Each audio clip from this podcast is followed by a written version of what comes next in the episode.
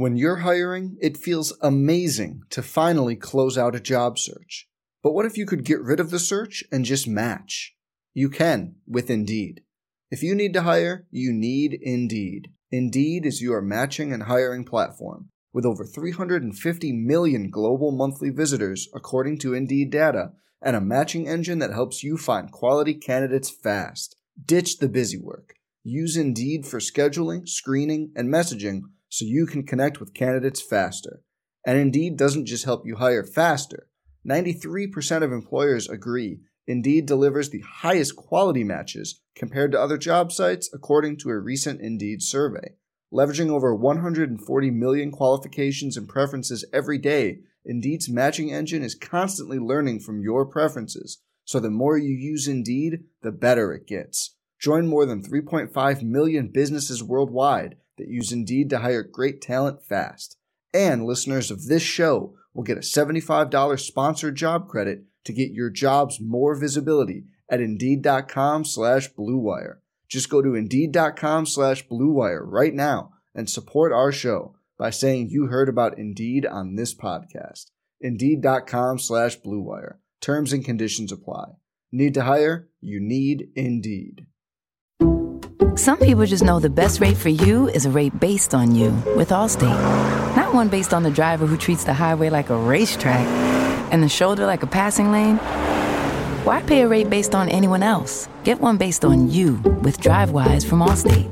Not available in Alaska or California, subject to terms and conditions. Rates are determined by several factors, which vary by state. In some states, participation in DriveWise allows Allstate to use your driving data for purposes of rating. While in some states, your rate could increase with high risk driving. Generally, safer drivers will save with DriveWise. Allstate Fire and Casualty Insurance Company and affiliates, Northbrook, Illinois. From the Mobile Pod World headquarters, this is the Carolina Insider. Brought to you by AT&T, a proud supporter of Carolina Athletics. We're back. Time for another edition of the Carolina Insider. Jones and Adam here with you. Adam, are you ready for a fun fact? Yes.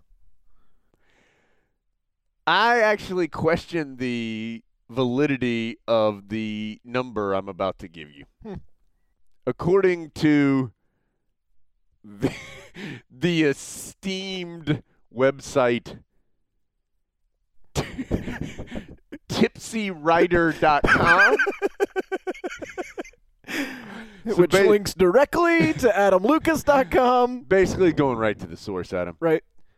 90% of U.S. companies have a casual Friday dress code. That seems really high to me. That does seem high. Goldman Sachs just changed their dress code. Following up, uh, most importantly, though, here's the follow up to this factual Friday nugget. Friday fact nugget. FFN. Trademark. Trademark. Clothing is not optional, but it is less formal than on other days. Better not to leave it optional. Yeah. The Titanic did not depart on a Friday, by the way. I looked it up. We never have to look up what day it is because this young lady will tell us.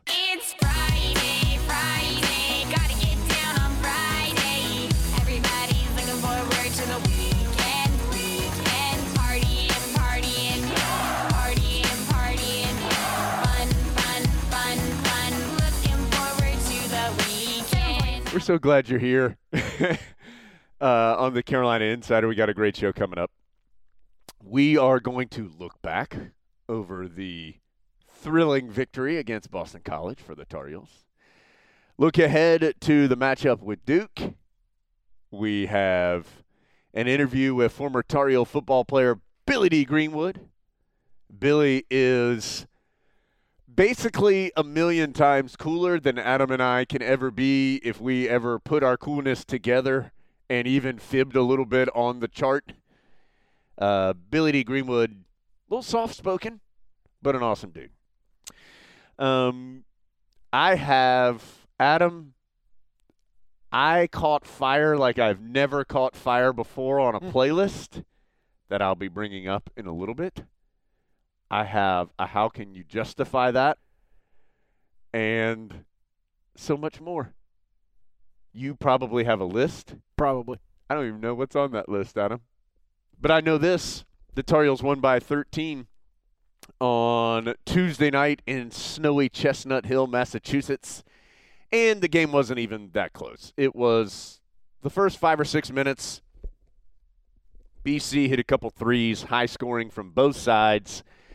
Then the Tar Heels really took control, had a 12 0 run. I think it stretched out to even bigger than that, something like, I don't even remember, 18 to 2 or 20 to 2 or something. And led by 23 at halftime. BC made one push to cut it down to 14 or 15. Carolina stretched it back out to over 20. Eagles scored 10 points in the last 90 seconds to cut it against Carolina's then to Carolina's bench to cut it from 23 to 13 to make the final score look a little closer.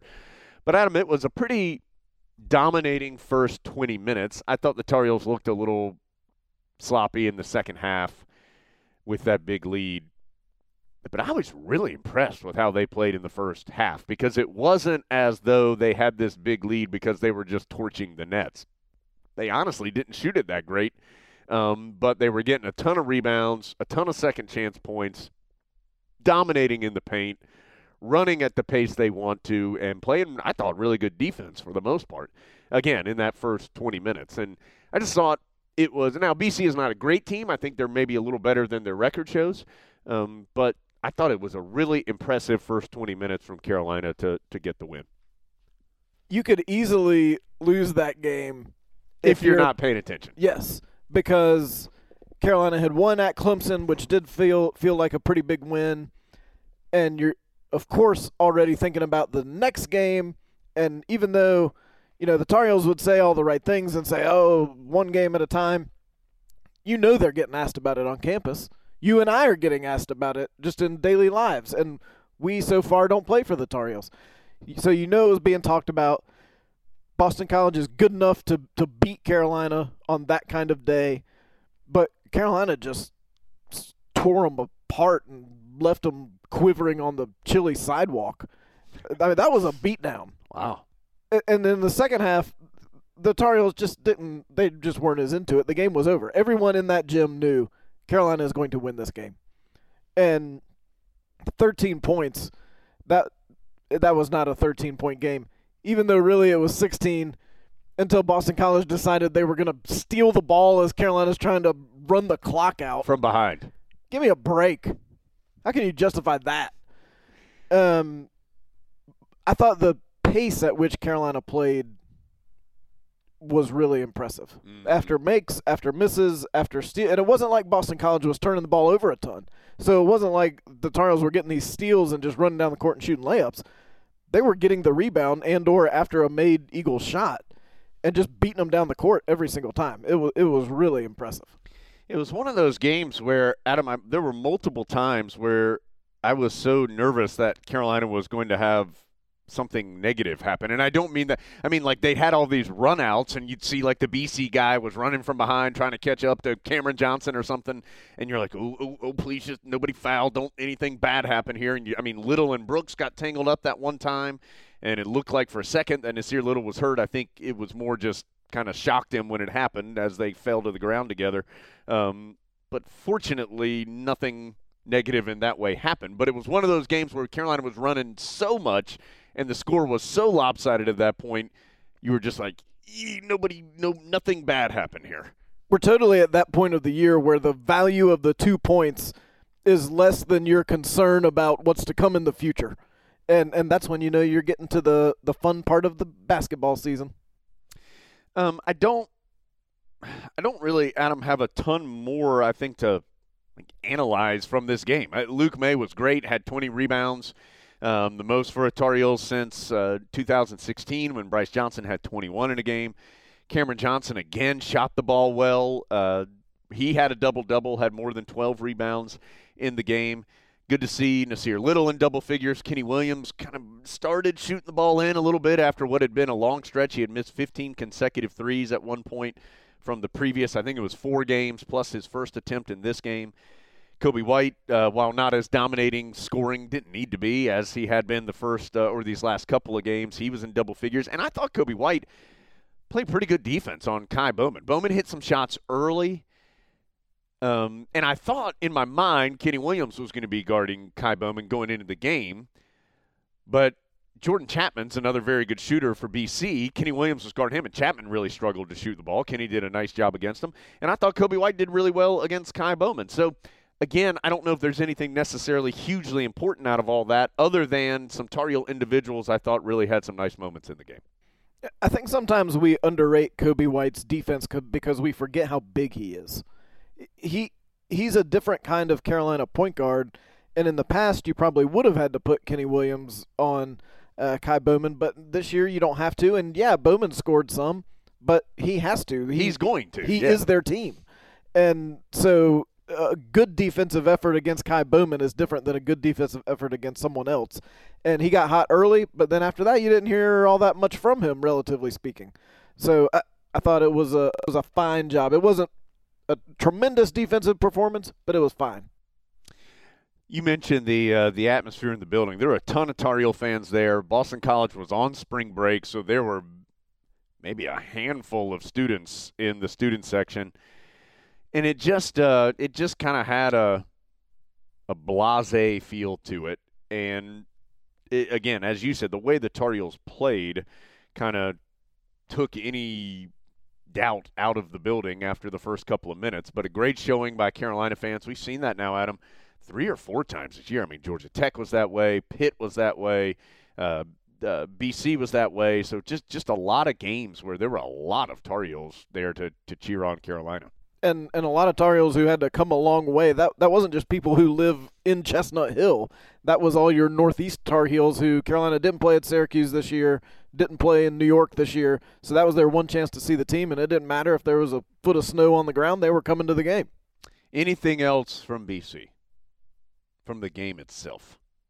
Uh, I don't know, not from the game itself. Um, so we're getting down to the nitty gritty on all ACC, Adam. We've talked Yeah. about that here multiple times here over the last few weeks. I have received my ballot, Hmm. so it is in. It is secured. Don't you worry. It's in the lockbox. In the lockbox. Um, I did find out they have extended the voting. You have a little extra time. Mm.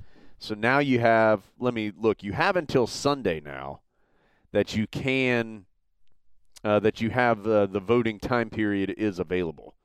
So it moved, it has moved back a little bit. Uh, and I think, Adam, the more I think about it, the more I think that there's there's just no way that the first team is going to come from, and we talked about this some, but I mean, it's just not going to come from outside Coby White, Luke Maye, Cameron Johnson for Carolina, Hunter, Guy, and Jerome for Virginia, and Barrett and Williamson for Duke. I, I Yes. think some, I think those eight players are going to be on the first and likely the second team yes. and then after that you'll go somewhere else and that's not to say there aren't great players out there on other teams i think certainly ky bowman is an all acc player um, Kerry Blackshear from Virginia Tech's had a great year. Marcquise Reed from Clemson's had a very good year. Uh, Nwora from Louisville, Mooney from Notre Dame. I mean, there, there's all these guys who have had very good seasons, but I just think that group of eight players are going to be the ones who make up the first team and likely three of the five spots on the second team. I have two questions for you about All ACC. Okay. Will Pierce either emailed or tweeted us and wanted to know about the format of the voting. Do you list it by team or do you just write down your 15 guys? So they you have to what they do is you you have to put 15 guys on there, but you're understanding that your first 5 guys are your first team votes. Your second 5 guys are your second team votes, your third 5 guys are your third team votes. And so they weigh it somehow by points. And I don't know if this is the point total, but like you get 3 points for a first team vote, 2 points for a second and 1 point for a and I don't again, I don't know if that's the actual way that it happens. Um, but but that is the way that they do it. So you do vote, and then you see now you also vote for coach of the year, which by the way, I think Roy. I, I think I'm going to vote for Roy Williams, Yes. and I don't just say that because I mean I have voted for other coaches before. Um, I think he's done the best job in the conference this year. He has a team that is at very worst, at worst, going to be one game behind the league winner and a top three seed and is competing with two other teams at the time. I mean, you forget Carolina, Duke, and Virginia are three of the four best teams in the country right now, according to the rankings. And I think anybody who has watched basketball would agree they're all three of the eight best teams in the country right now. So they're going to be one of the top three seeds. Again, at worst, they're going to finish one game out of first place. I, I just they under they go undefeated on the road. I just I think Roy Williams has done the best job of anybody in the conference. And there's you could vote for Buzz Williams, and that would be a valid vote. Um, I think you could vote for probably Tony Bennett, maybe. I mean, there are people you could vote for and defend the vote. I just think Roy Williams has done the best job in the conference this season. If anybody other than Tony Bennett or Roy Williams gets a vote, there should be a congressional investigation. Because to vote for anyone other than those two, you'd have to say they did a better job than those two. There's no way you can say that. That doesn't even make sense. By the way, the voting deadline is 2 p.m. on Sunday, Huh. and then the awards are coming out 2 p.m. on Monday. Um, couple other things. So you got you have coach of the year.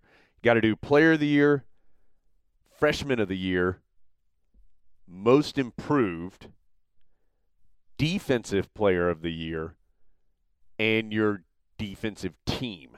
So you got to pick like five guys for the all ACC defense. So it's a lot of it's a lot of voting. Um, now, honestly, I find it easier to do this than the football one because at some point in football, especially, and I've talked about this before, but some point in the like the O line, you know I don't know who's the I don't have a definitive answer on who's the second best guard in the league and who's the seventh best guard in the league.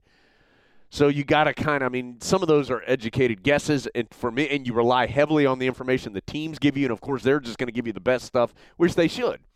But so that that to me, and there's so many teams and so many players, and that's a problem for both sports. But um, I do find basketball easier to do because you see all the guys, and you see them in person at least once.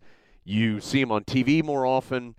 At least I do because again, you get an opportunity to see the teams play. Whereas in football, everybody plays on the same day. I do try to watch some film of the team you're playing that week. But again, if you don't play Boston College in a season, how do I know if their tight end is better than Duke's tight end or whatever?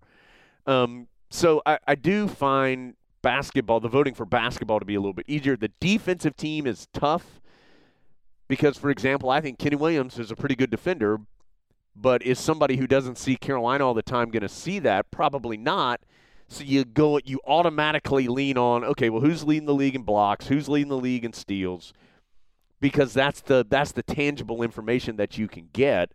Whereas Kenny Williams is not in the top ten in the league in either one of those categories, but is a very good defender. Garrison Brooks the same way. I mean, Garrison Brooks is a good defender. He has won Carolina's Defensive Player of the Game more than anybody else on the team, but he doesn't have big block or steal numbers, so I don't know if he's going to make it. Here's my other question about All ACC. If Zion Williamson does not play on Saturday night, which I'm sure we will discuss, is he still the anointed ACC player of the year, or could it be Cam Johnson? Or R.J. Barrett. I think Or Cam Johnson? I think there are going to be some people who do not vote for Zion Williamson for Player of the Year because of what you said. And I think I am strongly considering being one of those people, not because he's not the most talented player in the league and not because he's not maybe the best player in the league. He he might be. Everybody says he is. Again, I haven't seen him in person just because of the way things happen. Oh, you saw him for like 13 seconds. Right. But I think if you miss a third Right. of the conference games, I think it's hard to say you're the you're the best player in the conference, and that's or to reward him as that, like Kyrie Irving. I'm going to guess back in 2011. Now Kyrie Irving missed a lot more games than Zion Williamson has.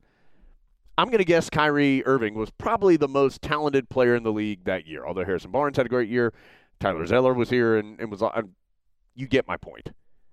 But nobody voted for him because he hadn't played enough. Now again, the the number of games are different, but I do think it will impact some votes. I think it was slam dunk that he would have been ACC Player of the Year. I think now it will be a little more difficult for him. I still anticipate him winning it because I think enough people are going to vote for him, but I don't think it will be as clear cut as maybe it was a month ago. And I don't know. I have not decided who I'm going to vote for there yet. If he doesn't play on Saturday, it will be hard for me to vote for him. If he does, if and especially if Barrett plays great again, I could see I could vote for him. I could vote for Cam Johnson. I think either one of those guys have a legitimate. It's a defensible vote for either one of those guys. If he doesn't play on Saturday and Carolina wins, I just I, I I would find it difficult to vote for someone who didn't play in a third of the league games and whose team finished two games behind the other guy I'm considering. Right. And kind of same thing with RJ Barrett. He's a great player in in this scenario we're talking about, but your team finished in third place. Yeah, and now there is. I mean, and again, I'm just showing the other side of this. Remember, Erick Green was. Didn't he win it from Virginia Tech when the Hokies came in last place in the league a couple years ago? I thought that was dumb too. So I mean, there is pre- and, and if he didn't, he almost did. So I there I don't know. It's just up to individual voters. I think what they what they consider that award to be. Is it the best player on the best team? Because if Virginia wins it, then I'm sure there are Cavaliers people going, wait a second, Kyle Guy or DeAndre Hunter should win this. I think Zion Williamson is going to win it. I don't know who I'm going to vote for yet. I, I have considered in my mind, Adam, Williamson, Barrett, and Cam Johnson are the three, Cameron Johnson are the three that I have thought about in my mind. And I know some people are going, well, just vote for Cameron. You're, you are the Tar Heels. And I do. I try not to be blatantly biased when making these choices. Although, like for football, for example, I may. I'm trying to think somebody I did this with this year. I can't even remember. Maybe I put. I'm just going to make somebody up. I might be wrong. Maybe I put Anthony Ratliff Williams on the second team instead of the third team or something. And again, I don't even know if I did that. But I do try to think, okay, well, yeah, I've seen him play more. Uh, like MJ Stewart was a great example. MJ Stewart was terrific for the Tar Heels last year. I think I had him first team or second team at the DB position, and I don't. I'm guessing a lot of other people didn't because Carolina had a down year, didn't have huge numbers, but I knew how good MJ Stewart was. So I, I do take that into consideration sometimes too. Could be one of those years where a lot of people vote for different players because sometimes the player of the year is one overwhelming choice. Yeah. This year, somebody could sneak up and get it because the votes end up getting split. We'll find out on Monday at 2 p.m. That's right. Adam, anything else you would like to do before we get to our interview, which has now become interviews because we actually have a pair of interviews. Not only are you going to hear from Billy Dee Greenwood, but uh, we'll also have a short stop by with uh, Brian Bersticker, former Tar Heel basketball player, member uh, or working in the Rams club now. We're going to talk to Stick a little bit about uh, the Our Blue is Best challenge. It is this thing that Carolina and Duke do. The Rams club at Carolina, the Iron Dukes uh, over at Duke. A little competition between the two that you can help the Tar Heels win, and you'll hear more about that in a second. But uh, anything else to do before we get to those two interviews? Let's do it. All right, we're going to go Billy Dee Greenwood first, then into Brian Bersticker after that, and then Adam and I will be back after you hear from these two gentlemen here on the Carolina Insider. We have got a good guest today. I know we have said that before, but this time we're telling the truth. this time we mean it. uh, this gentleman has done a little bit of everything. Uh, and that's why we wanted to have him today because he has led a very interesting life. You know Billy Dee Greenwood as a defensive back for the Tar Heels beginning in 1998 through 2001. Uh, so on a couple bowl teams in there, played uh, with a lot of really good players, was such a good player for the Tar Heels. But then since then, as you will soon hear, he has led just a, an incredibly interesting life. So Billy Dee, thank you for stopping by and spending a little bit of time with us today. Pleasure being here. Thank you, guys. Um, first of all, Billy, uh, let's. I want to talk. Let's start with just football first. We were talking before we got started here. Just feels like an exciting time for Carolina football. As a former player yourself, kind of what's your opinion on what's been going on with Coach Brown coming back and and just the energy around the program right now? First and foremost, thank you for letting me be here today. And I'll tell you now, the buzz is palpable. That's definitely one thing that I think is exciting about being back, having Mack Brown back, seeing some of the coaches and players last night is a very exciting time. And I'm glad to be a Tar Heel and, and glad to be here today. We've talked here on the podcast when we've had Coach Brown on and said we think he must have been unbelievable in living rooms as a recruiter. He was actually in your living room because he recruited you. What is that like when he's sitting there? How, how does he do it? I tell you now, he has an amazing presence. Mack Brown and Tim Brewster were both in my living room. They sat down with myself, my mother and father at the time, and you know were very forthright and upcoming about what they had planned for myself and our future. And I think that he was able to fulfill everything that he, he said he was going to do so many years back. And I'm just very excited now to, to be back again, part of the Carolina family. Now you're from, am I Connecticut? Is that right? Correct, Norwalk, Connecticut. Connecticut. So how does a kid from Norwalk, Connecticut, end up at at Carolina? primarily Mack Brown coming in my living room recruiting me, you know, talking about the academics here at Carolina and about the future of the program and just instilling uh, discipline and some of the things that are important, you know, when you're thinking about your college future. What did he do that was different? Because you were being recruited by a lot of schools. What what made him stand out to you and your family? I think his honesty. You know, a lot of um, people will tell you that uh, recruiting is a situation where you have a lot of opportunities, and I think uh, Mack Brown's honesty and you know his willingness to look at what you're going to be as a person and as an athlete first and foremost, and know, those are the things that were important to me at the time. Yeah, I'd be interested in Billy Dee. Just how it hit you, because a, a, part of the story with Mack Brown is, of course, that he left Carolina, uh, and that happened to you. you. He was never your head coach, correct? I mean, because your first year was Carl Torbush, correct? Well, my first year I was with um, Mack Brown. Okay. And then shortly after that, he, he left. But gotcha. I had um, no ill will at all. I was very excited for Mack and his family to take that next step to go to Texas. And now that he's back, it's just very exciting. But again, I was here for, with him for a short time, and it was a very exciting time. A lot of people either don't understand or don't remember that transition from Mack Brown to Carl Torbush. And they say, oh, you had Mack Brown, and then you hired Carl Torbush, and he's not as good a head coach as Mack Brown. Well, we know that now. But in 1997, what was it about Carl Torbush that appealed to? Because it was, it was a lot of players who, who really supported him. Why, why was that? Well, we definitely supported Carl Torbush, and one of the facts were, you know, he was here on the staff and somebody that we knew and we trusted. And obviously, the record didn't always indicate, but you know, we all worked hard for Carl Torbush, and he was a great coach to play for. Billy Dee, um, tell us what you're doing now. Um, tell us kind of what has been going on in your life. This is such an interesting story to me. Just tell us what's been what's been going on with you uh, the last several years. Well, I currently work as a major case investigator for a private insurance company, IAT Insurance Group, and I have an ability to work as a major case investigator, um, detecting, deterring, and prosecuting um, fraud is essentially what I'm doing now, and it's a very exciting thing that I'm doing. So he's coming for you, Adam, is what. Uh, yeah, Billy I don't like the way he looked Yeah. at me when he said that. Billy Dee's like, yeah, I'll take this interview. That'll get me a little closer to my subject. It's very exciting times, and, and prior to that, I spent uh, two years overseas in Afghanistan, um, attached to a security transition team, working alongside some of the finest military personnel out there, and that was a wonderful experience. Had an opportunity to do that. Prior to that, primarily law enforcement um, with the Raleigh Police Department, and got to do some really cool things there. And uh, also, when I was overseas, I was able to get uh, my master's degree in intelligence studies with a concentration in terrorism. And then when I got back from overseas, I was uh, fortunate enough to come back to Carolina, get on campus, and, and take a course in Arabic studies. So, just tell us a little bit about your Af- uh, the the experience in Afghanistan. I have to imagine that's just incredibly intense the entire time that you're there.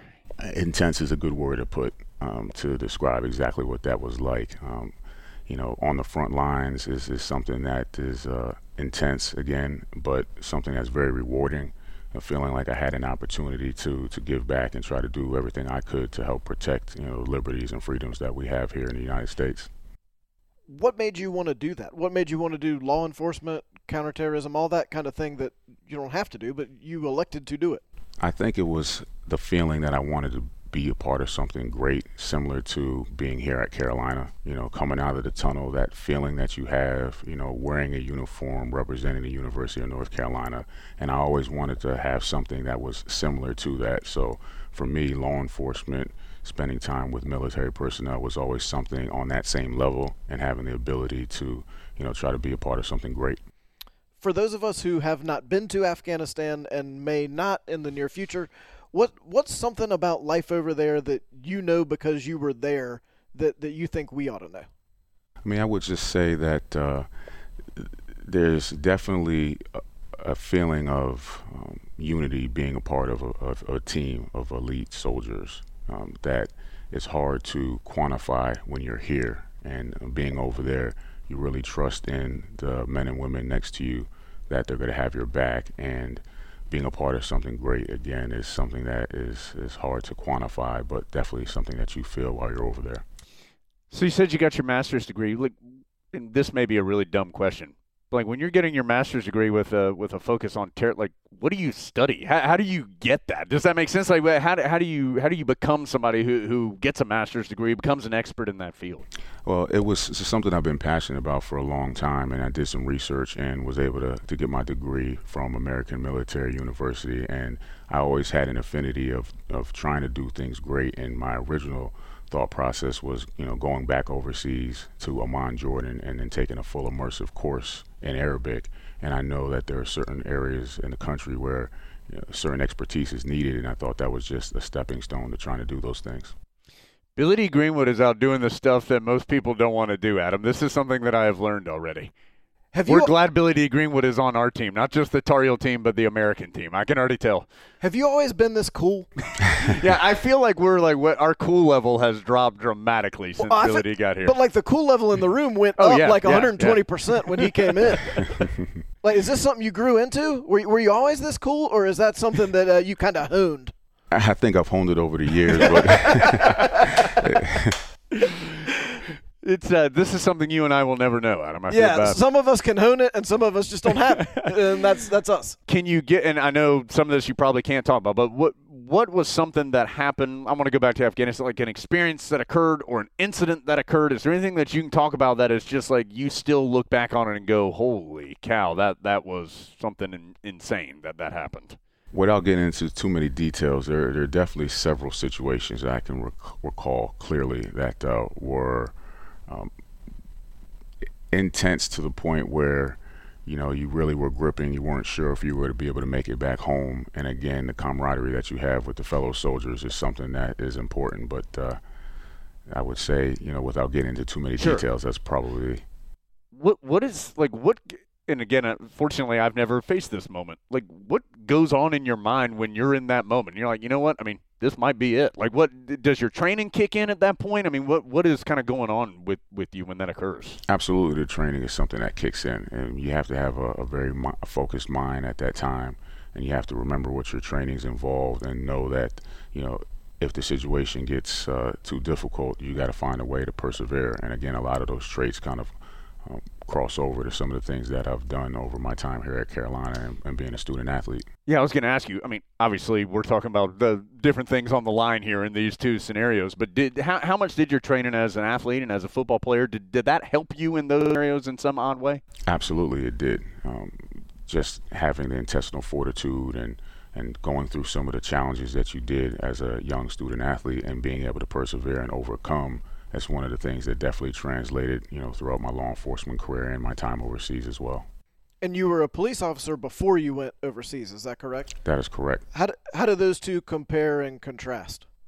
Well, I know one of the things that I was excited about is, you know, I used to be a part of a unit where, you know, we were um, tasked with, you know, handling street level drug activity. And um, we used to call us the jump out boys because we would jump out the back of a van. and, you know, I was a police officer and I had an ability to tackle and make arrests. And, you know, when I was playing football, that was my primary focus was tackling. So it was just, you know, hand in hand, kind of worked out well. I bet they thought they could get away. There, hey, he's just a police officer. He can't tackle. And then you like lay him out. Like, oh, that was Billy Dee. yeah, I've heard about him. Yeah, I'd say I, I have not lost a foot chase uh, in my entire career, and, and fortunately, speed helped a little bit. Um, there has been a very large and a very valid discussion about the relationship between police officers and the African American community here recently. As both someone who is an African American and who has been a police officer, what are your thoughts on that and how we can get better in that area? It was talked about earlier. It's training. I think police officers can continue to get the training that they need, you know, regardless of African American or any other Sure. race or creed. It's important that you know you have respect for other people. You do your job to the best of your ability and you continue to hone your training and your skills so that when faced with a, a situation that may be difficult, you have the, the answers that are needed in order to get through the situation as best you can.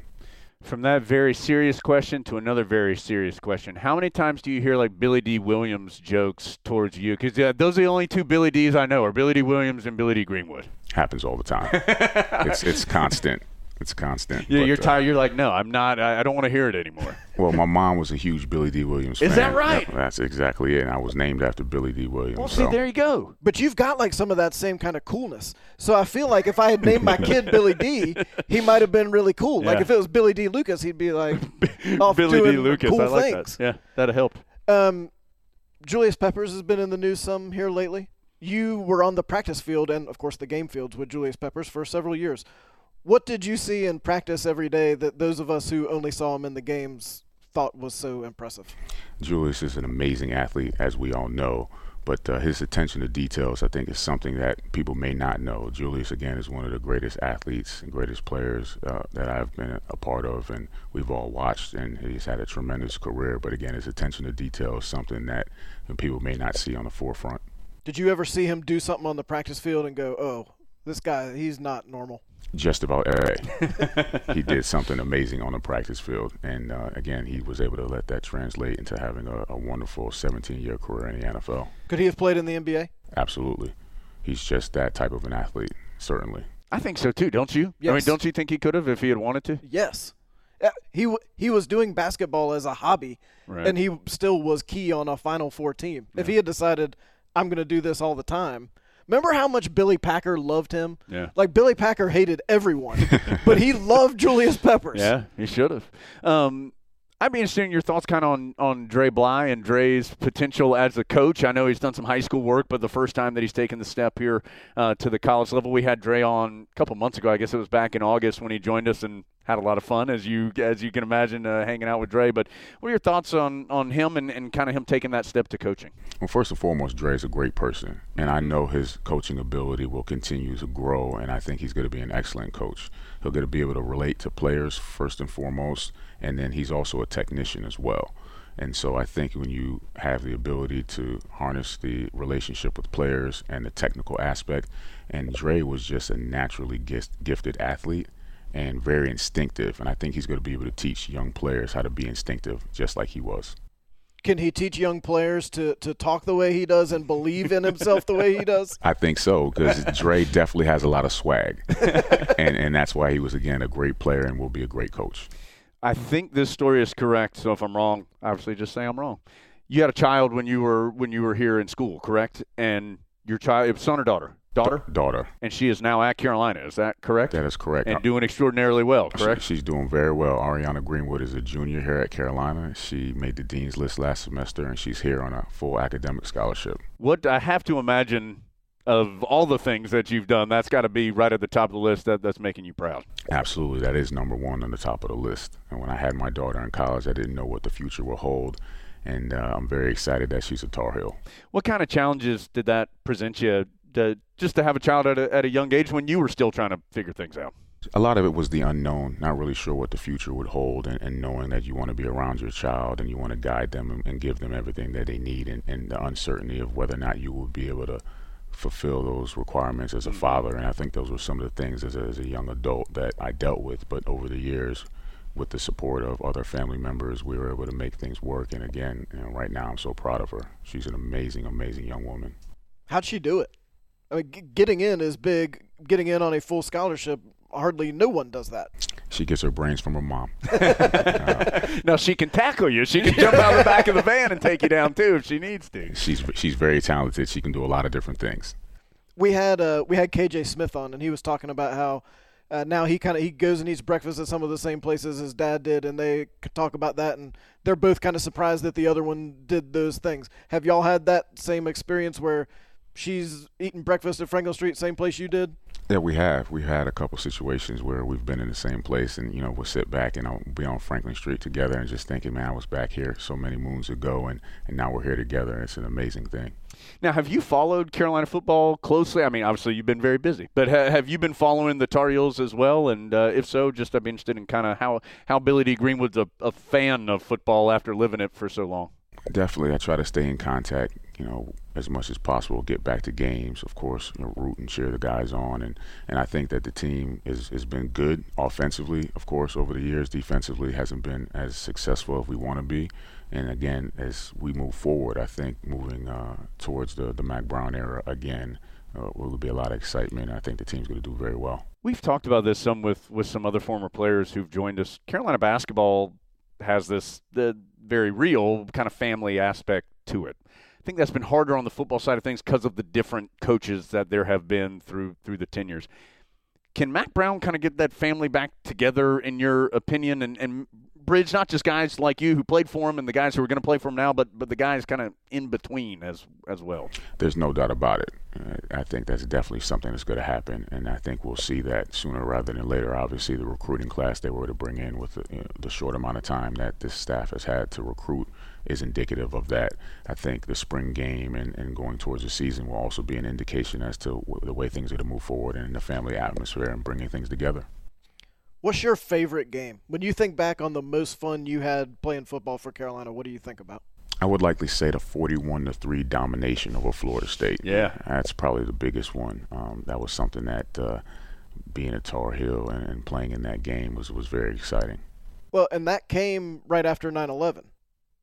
That's right, it was. Yes. And Because so- Carolina had missed the game. It was they're supposed to play SMU Right. and didn't play because 9-11. Yep. So for somebody who then ended up going into law enforcement and counterterrorism, did did that have an impact on you? Was that part of your decision making process?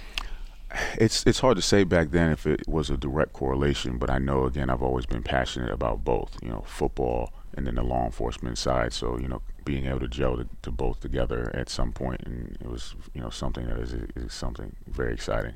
What can you tell us about John Bunning? So he, he was the coach, of course, that, that last year. Coach Bunning, I, t- I mean, everybody loved Coach Bunning. Didn't have as much success, obviously, as he wanted as the head coach after that first season. But what do you remember about playing for Coach Bunning? I remember that Bunning was very hard nosed, and we like the fact that he's a former Carolina guy and an NFL player himself. And so being hard nosed but fair was something I would say um, translated throughout the Bunning time. And again, loved coaching with uh, and working with and playing for John Bunning. That season was so funky. You had that really tough start, lost the first three. All three of them were on the road, right? It was Texas and Maryland and uh, Oklahoma. Oklahoma, that's right. First one was Oklahoma, and then went eight and two the rest of the way. Won the Peach Bowl. Just what, it would be interesting what you remember about that season and how things came together for that group. It was an exciting time, uh, again, with the rocky start, but I think you know, a lot of intestinal fortitude. We had to look at each other and, and say that we were going to find a way to make a change, and we were able to do so. But we played some talented teams early on, and we were able to kind of find ourselves and work through that season and end up having a good year. Yeah. Which of the rude boys talks the most trash? Oh, that's a real tough one.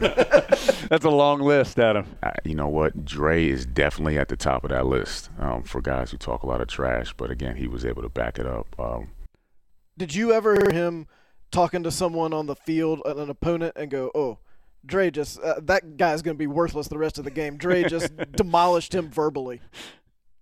Yes. Again, similar to the Afghanistan story, we're not going to go into too many details here, but That is correct. Dre f- was able to make his way with uh, his words and his play. Dre totally believed he should have been playing wide receiver too, didn't he?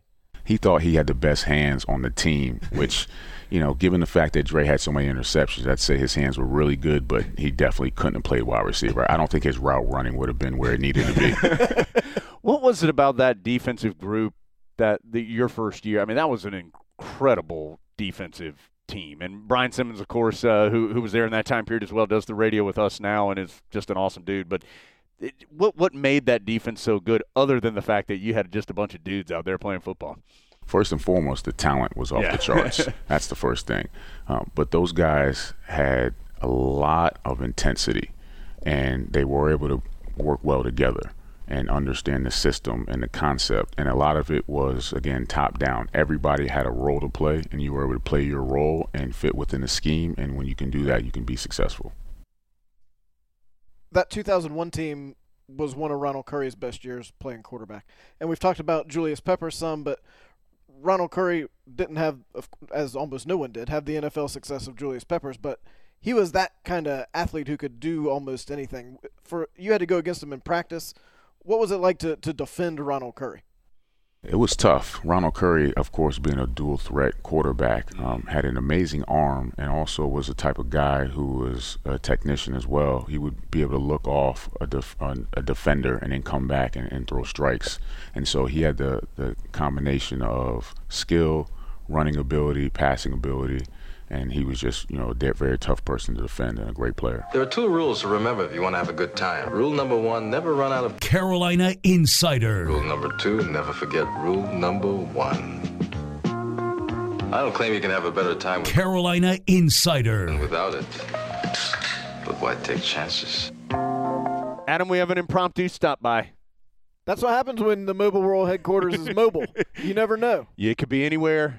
Anyone could join us, and we're happy to be joined by Brian Bersticker, former Tar Heel basketball player, of course, now a member, uh, now working in the Educational Foundation, the Rams Club here at Carolina. Stick is here to talk about a couple of different things. Brian, first of all, thank you for being here. Dude, thanks you guys. Appreciate being here. First of all, you are our key, you are liaison to the Drover in Omaha. How's everything going? Any updates on, on, on any refurbishment after the fire? No update as of yet. Um, I'm more than happy. I uh, Justin and I usually reach out to each other right around the Duke games. He always sends me a text. Nice. Uh, with that one coming up this weekend, uh, I, I can uh, probably touch base with him just make sure renovations and everything's going well for them, and hopefully make a trip over there uh, this summer. Drover liaison is an important Yeah. role that every podcast needs. Yeah, that's right. Uh, you got a Drover liaison? Oh, you're not a real podcast. Um, Stick, the number one reason we wanted to talk to you today is about the Our Blue is Best challenge. Adam and I kind of mentioned it a, a week or so ago. What can you, what is it? How can people be involved? What's the time frame on this? No, absolutely. So it's a uh, it's the third year we've done this. Uh, it's a friendly competition with our folks that live down the road eight miles, and uh, the Rams Club and the Iron Dukes. Uh, we just like to have a nice little competition between the two. Um, it is something that uh, you can, you know, contribute in any way possible. So dollar figure doesn't matter. You can refer folks to join. Uh, again, membership starts at hundred dollars. You're talking eight dollars and some change a month. Two cups of coffee. Yeah. Um, you know, think about the people that you talk to at the water cooler about the game the night before. You know, ask them if they're members. That helps us because there's a membership par- component to it. There's also a dollar figure component to it, and again, any any dollar figure uh, can help. And so the money that people give or uh, refer to a new member goes into like points, right? And so Carolina and Duke each get a, certain amount of points, and you're trying to beat the other one, right? And Right. it's between the two Duke games. Is that correct? Right. It started uh, with our game over in Cameron. Uh, we will conclude at six o'clock on Saturday before tip off uh, with our game here in Chapel Hill. And how can people, if if somebody's interested in it, how can they check it out, learn more about it? Uh, definitely can visit our website at uh, ramsclub.com or can just give us a call on the phone. Uh, and that's 919 843 2000. Okay, so keep in mind if you're interested in this, it's got to happen now because it closes. Now, you can always talk to the Rams Club or always refer a member or always um, join yourself. But if you want to be a part of this Our Blue is Best challenge, it ends fr- uh, Saturday at 6, tip off of the game. So uh, if you're interested in being a part of that, you got to do it now. Do it today. It can be $5, $1, a million dollars, whatever you want to give, Adam. Adam, what do you want to give? One, five, or a million? I'm going one. Okay. Um, I think doing it between the two Duke games is going to be tricky in a couple years when those games are three days apart. yeah, when you play twice in the same week here Yeah. soon. I don't know. When we open up conference play uh, with the the new ACC network, maybe Yeah, we, we true. go from November to uh, to March. See, I'm telling you, I, I and I know Duke isn't somehow Not this year. right. Duke doesn't have to play the first weekend; everybody else does. But um, there will be a year, Adam. Mark my word, that those two teams play the first game of the season. It, and it'll be something where they play on Friday night and then the football teams play Saturday. A whole weekend of Carolina Mm. Yeah. Duke, the greatest rivalry in sports. That's the right. bell. Um, stick while we have you here. Give us a little update on what's going on with you. What are you doing? How'd you get a part of the Rams Club? How'd all that happen? So uh, I'm a 2001 grad. Uh, I played in 2002 for Coach Doherty. Uh, after that, I tried my hand overseas for a little bit. Um, kind of uh, discovered that basketball probably wasn't the path I wanted to take. Loved living overseas. They weren't going to let me stay there unless I was playing hoops, obviously. uh, came back. Was fortunate enough to uh, get an internship uh, for Clint Gwaltney in uh, our athletic ticket office. That kind of transitioned to starting to do some work with the Rams Club 2007 uh, full time with the Rams Club 2012. Um, I now uh, kind of oversee our um, my official title is director of member benefits or member services. Excuse me. Um, and what that is is any tangible benefit from our membership. So whether it's tickets and parking, hospitality, events, stewardship pieces, um, our crew kind of handles all of that. What have you found when you talk to Rams Club members? What have you found to be some of the things that they're always interested in, or things they're they'd like to know more about, or things they'd like to have as a member? What are some of the things that, that you talk to when you're talking to members? What what you find out most when you hear from them? So a lot, uh, and this has probably changed over the last few years, but a lot of it is access, experiences, uh, things that we can offer our members that aren't available to the general public, which is uh, just a, a huge incentive for for joining, obviously. Um, but whether that's uh, you know on the field uh, football game or you know we do an experience program for basketball as well, where we you know in the tunnel when the team runs out, or get to see the teams, you know everybody do the dance right before they come out of the tunnel, Yeah. or or even uh, simple things like part, being part of the Tar Heel Tour, um, which is coming up this spring, where we take uh, Coach Williams and Coach Brown and some other coaches on, on staff, uh, kind of on a tour across the state of North Carolina, uh, and just having access to that and getting to hear kind of uh, whether it's locker room talk or kind of an insider's feel to uh, to those programs. By the way, Adam, I have the Tar Heel Tour dates, the, the tentative dates and locations. There's only one that overlaps with Coach Brown and Coach Williams, just because of the way their schedule was. It's in Charlotte. It's going to be a big night. Are you supposed to be revealing this? Probably not. Sticks frantically texting Yeah. Sticks- Jones is on the loose. but anyway, so no, so one of the two coaches will be at every stop that we that we make. That's going to be the easiest Tar Heel tour I've ever had, Adam. Those two, I don't. They don't even need me there. John Montgomery's driving to Robeson County right now. Yeah, he's taking the wrong Yeah, turn it's, right now. it's in Charlotte. All right, let's go. All right, boys, let's get on 40 East. Here we go. Adam, I, you had a question. Um, Stick, you were a part of two Final Four teams as a player, one of which was the 1998 team. Which, if you are a younger Tar Heel fan, go to YouTube right now and look up 1998 Carolina basketball highlights. We'll wait right here for you to come back. Okay, now everyone can now agree that's one of the most fun Carolina teams to ever watch play. What did you see on a daily basis with that team that the rest of us saw for those 35 or 38 games that season? So 38 games, 34 and four.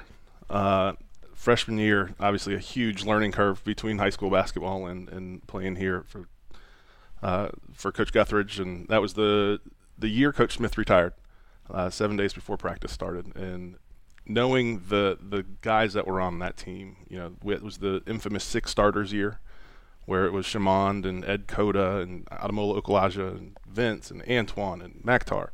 Uh, and they just If you had been one of the starters, you would have been in great shape because B Bersticker, you would have been first in yeah, order. yeah, yeah. at least for the first one. Yeah, that's right. Until we started the, the rotation. starts. Um, I don't know that my learning curve had, could have been steeper. You know, guarding the nation, the eventual national player of the year that year in Antawn, and uh, you know, Brendan Haywood was in my class as well. So we had our work cut out for us. Um, incredible ride. You know, we were like I said, we were 34 and four. Uh, we lost three conference games. We ended up playing those three teams in the ACC tournament that year and winning all three of those games to, to kind of get revenge. Uh, and then rolled into a very talented Utah team, uh, where you know I think it was Mike Doleac and Andre Miller, you know guys that that had successful careers after college, um, and just kind of couldn't put the ball in the basket to finish. But uh, really special time, especially I think uh, you know I was mostly recruited by Coach Gutt and Coach Smith, and for him to take the helm for that first year and be so successful, I think that was it was uh, it was a special journey for us for sure.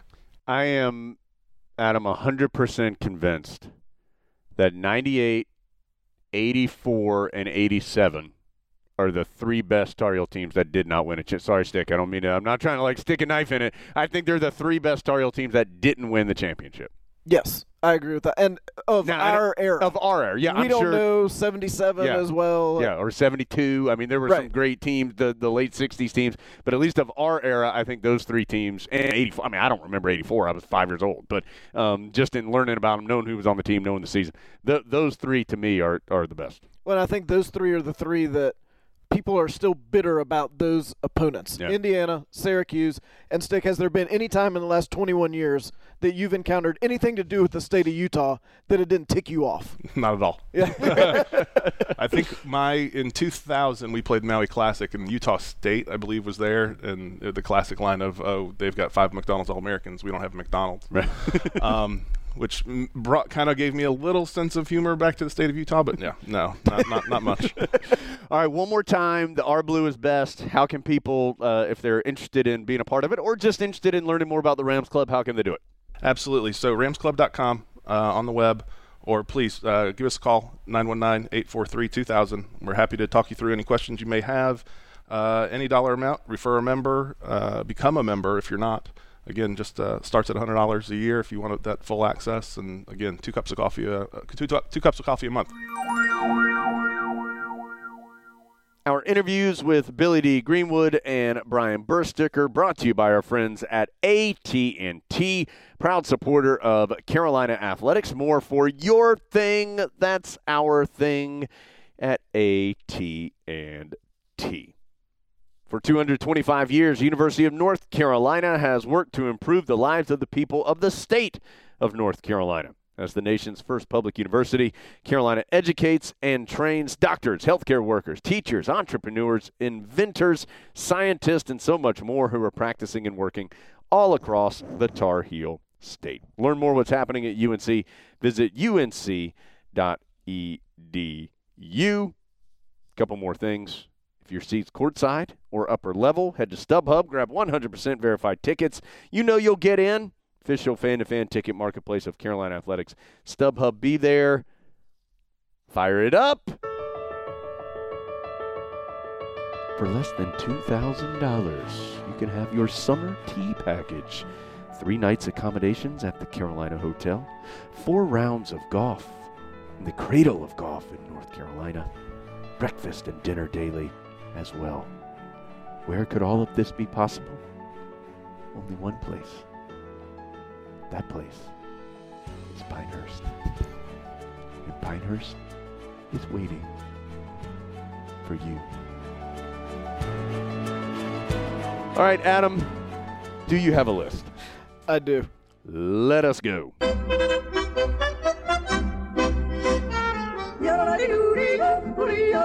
What's on the top of Adam's list? Brought to you by Top of the Hill, where Tar Heels come to celebrate. Boy, a lot of things on the list. This list is going to be jam packed. we met the Smilo family We did. on Tuesday in Chestnut Hill. We enjoyed getting to see them. They were rolling six deep, Yeah, they were. and they did make it through the snow and got to see the Tar Heels and got a couple autographs after the game, from what I understand. Nice. Uh, and we got to sign the Bigfoot. Yeah, they have a big uh, Tar Heel foot. I signed right on the big toe. Yeah, I said, I'm taking the big toe. Gave it a little hashtag, see you later, big grits. that's a power move to yeah, take the. Big That's toe. right. Like, so I know you're probably waiting for like Roy Williams or Antawn Jamison or Michael Jordan. One uh, an all-time Tar Heel. Nah, I got this. Speaking of Boston College, a couple other things from that game that weren't game related. The halftime promotion Hmm. was skee ball. It went as badly as any halftime promotion we have seen this year or maybe ever. Just due to the fact that no one ever succeeded Yeah, couldn't at the skee ball. Now I'm gonna say, I think this was something that, in theory, they thought was going to be really easy. Yeah. I, I think it. Now, while you can make fun of the contestants of the skee ball, which is understandable, Right. Not a single. So how they did it, you had to roll a basketball and they had A this, mini ball. Yeah, and they had this. The problem I think was the ramp. I don't think the ramp was big enough. We needed more incline on the Yes. ramp. And so you rolled the ball up the ramp. They had all these trash bins set up, and you were trying to get the basketballs into the trash cans, and there were different point values for each trash can. Three contestants who each had like five rolls, like two or three times. Not a single one of them made one shot. But again, and you can certainly say you're bad at basketball, skee ball, Boston College fans. I think the flaw was with the ramp. I, I think the flaw was just with the entire thing. just everything about it was wrong. if you go to play regular skee ball at Chuck E. Cheese, just the sheer gravity once the ball hits the ramp ensures you're going to get some points. Yeah. Gravity at Boston College basketball skee ball ensured that the ball hit the front of the trash cans. Yeah. And they even tried to move the ramp a little closer, and that didn't help. That just meant the ball hit it with more force. But then I like the optimism of yelling to microphone guy Yeah. because when they made zero attempts, he goes, "Okay, well now we're gonna have sudden death, and whoever gets the most points in this one roll is gonna be our winner." And I think we know what happened: clunk, clunk. And then they gave him another extra roll, and the one guy missed the ramp altogether on the bonus roll. he did. The guy who missed the roll altogether and turned around and put his arms up with a number one on each finger, not like the actual number one on each finger, to let everybody know in the crowd that he had succeeded in his own mind. So that didn't go well. The other thing from the Boston College game, I didn't see this until today. Did you see that a certain writer hmm. tweeted about how bad his seat was ah. at the game? Hey, hey, those grits are big, Adam.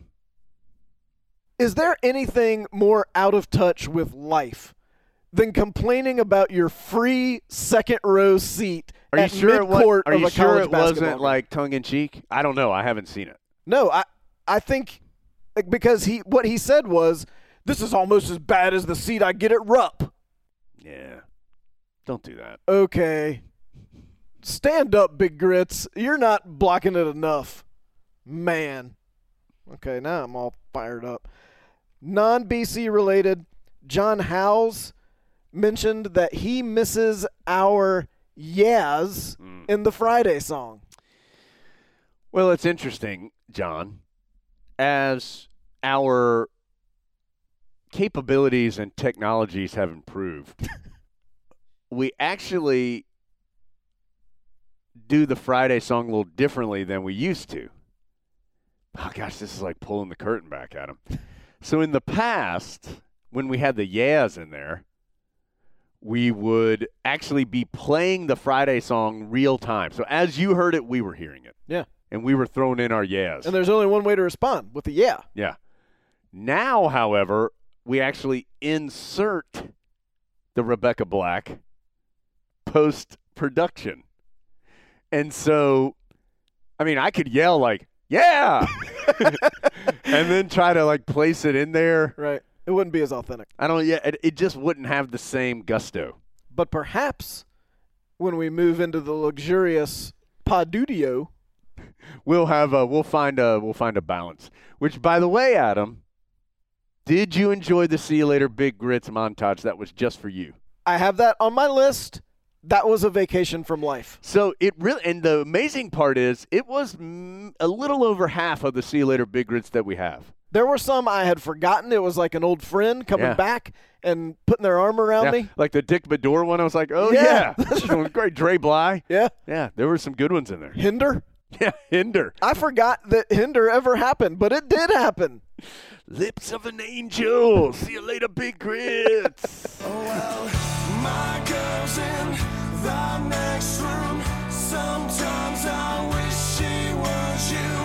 I guess we never really moved on. Really. That was awesome. So that that truly was the definition of a vacation from life because I was driving down the road listening to it and it made me so happy.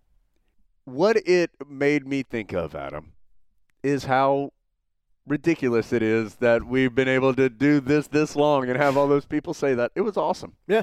And I would like to say also, not one person has ever turned us down to do it. So far. Sometimes we haven't asked, just like like we have an interview coming up next week where we didn't ask because we were up against the clock a little bit, but not one person has said no. That's dumb. I'm not doing that. So thank you, all of our previous guests. Thank you for thinking it in your head but not saying it out loud. That's right. Thank you for giving us the like. Look at these guys after you left. Thank you. Uh, T.R. Amrine told me something I didn't know. Mm. I had been kind of wondering about Kendall Marshall's Instagram and what all those quotes he puts in there are. Mm. They're all quotes from The Office. I have not seen The Office, so I did not know this. But so that's what it is. That helped me. Thank you, TR. As you can tell from Adam, he never watches any TV. Doesn't he hadn't Right. seen Parks and Rec, hadn't seen The Office. Right. I, I actually had to think for just a minute. Is The Office the one that has that baby horse that Jones is always talking about? And then I remembered that was a different show. Uh, it's not a baby horse. He's a miniature horse. okay. I would like to send a what up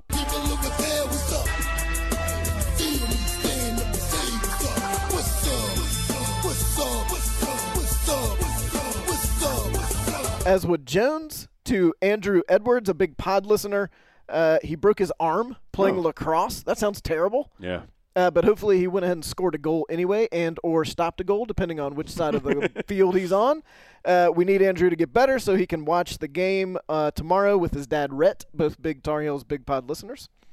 Chris Corsus, probably not right. He mentioned that we somewhat made sport of the adult onesie in a previous episode. Well, we did not. I, I simply. Well, yeah, I don't. Yeah, I would never wear an adult onesie. Well, I'll tell you what I'm going to do. Because Chris says he has a Tar Heel onesie, which he sent us the picture of, Yeah, he did. that he says helped the Tar Heels win the 2017 Final Four game against Oregon. If Carolina wins the national championship this year, Mark, mark it. Mark this. I will wear a onesie to do a subsequent pod. Hmm. That's nice. I, I like it. Hey, I will do that. it's on the line. Adam's going to wear a onesie. Chris, go ahead and uh, send us uh, that uh, ordering information so we know where to have it at the ready if needed. Yep. So I'm willing to do that for the Tar Heels. Big what up to Steve Robinson. Yeah. former pod guest. He was elected to the A Step Up Assistant Coaches Hall of Fame, and he'll be inducted in May in Atlanta. He should be in that. Yeah. Congratulations. That's awesome. Ironic timing with everyone having just noticed Steve Robinson for being having to step up and coach the Tar Heels at Clemson. Earlier today, Steve Robinson stuck his head into our massive office room, which right now is just a bunch of people in one room because of the, the renovation to Pod World headquarters. And uh, he needed some batteries. and uh, Steve Kirschner, I think, goes, uh, get in the Hall of Fame. And all of a sudden, you can't even get your own batteries. Thought that was funny. Um, last thing on the list. Can I get uncomfortably serious for just a second? Mm, yes. Okay. So, as sort of part of the Our Blue is Best challenge, the Rams Club has given away two tickets to the Carolina Duke game. And part of the whole thing is they want it to be someone who, of course, is a Rams Club member or at least has thought about joining the Rams Club, but also going to the Carolina Duke game is a bucket list kind of thing for them. And so, reading, I've had the opportunity to read through a lot of those entries. I think sometimes we forget how important the Carolina Duke game is to so many people who think about it their whole life, just wanting to go to one. Just one. So if you are someone who is going to the game tomorrow night, let's just all remember how lucky we are to get to see that. And also, just for the two of us, I think we know and appreciate how important it is to everybody and how lucky we are to get to do what we do and be so close to it. And it truly is just an unbelievable opportunity to be close to this thing that people and their families talk about their whole life getting to do one time. And tomorrow we get to do it, and that's awesome. And we know that. So we we will be doing it with that in mind. Nowhere else to go from there, other Adam, then how can you justify that? How can you justify what you've done? How can you possibly justify that? you know where I'm what I'm going to say. So Nik Popovic is a big man for BC. He had a good game. He's had a good year. He averages 14 points per game. I think it's around seven and a half rebounds a game, and had a good statistical game against Carolina, mostly coming from his big second half where he scored something like 18 points in the second half. He had 20, I think, for the game. But Adam, the play that stood out was my how can you justify that? So, one thing that was very evident watching this game up close is that BC, and particularly BC's big guys, were having trouble keeping up with the pace. I don't think that was the case for BC's guards necessarily, but the big guys were having trouble getting up and down the floor. And as the game went on, that became more and more true. So, two, three minutes left in the game. It was late. Uh, I believe the Tar Heels had either emptied the bench or had a heavy amount of substitutions on the floor. And BC somehow got a fast break. Mr. Popovic elected to not run down the floor with his team. In fact, he elected not to move after the turnover occurred. He stood at Carolina's free throw line as the action occurred on the other side of the floor. The result of this play for BC's offense was a missed layup.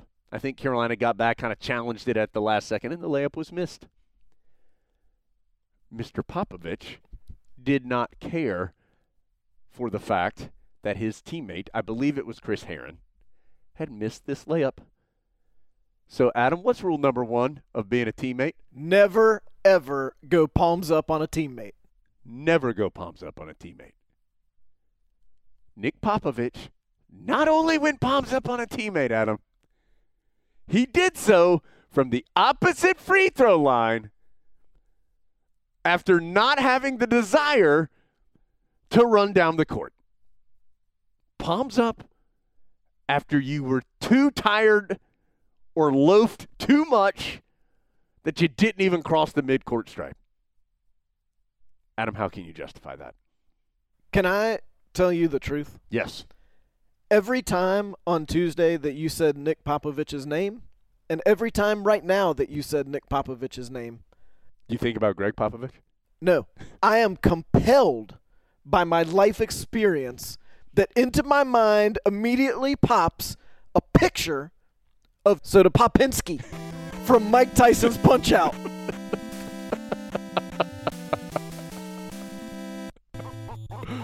Every single time.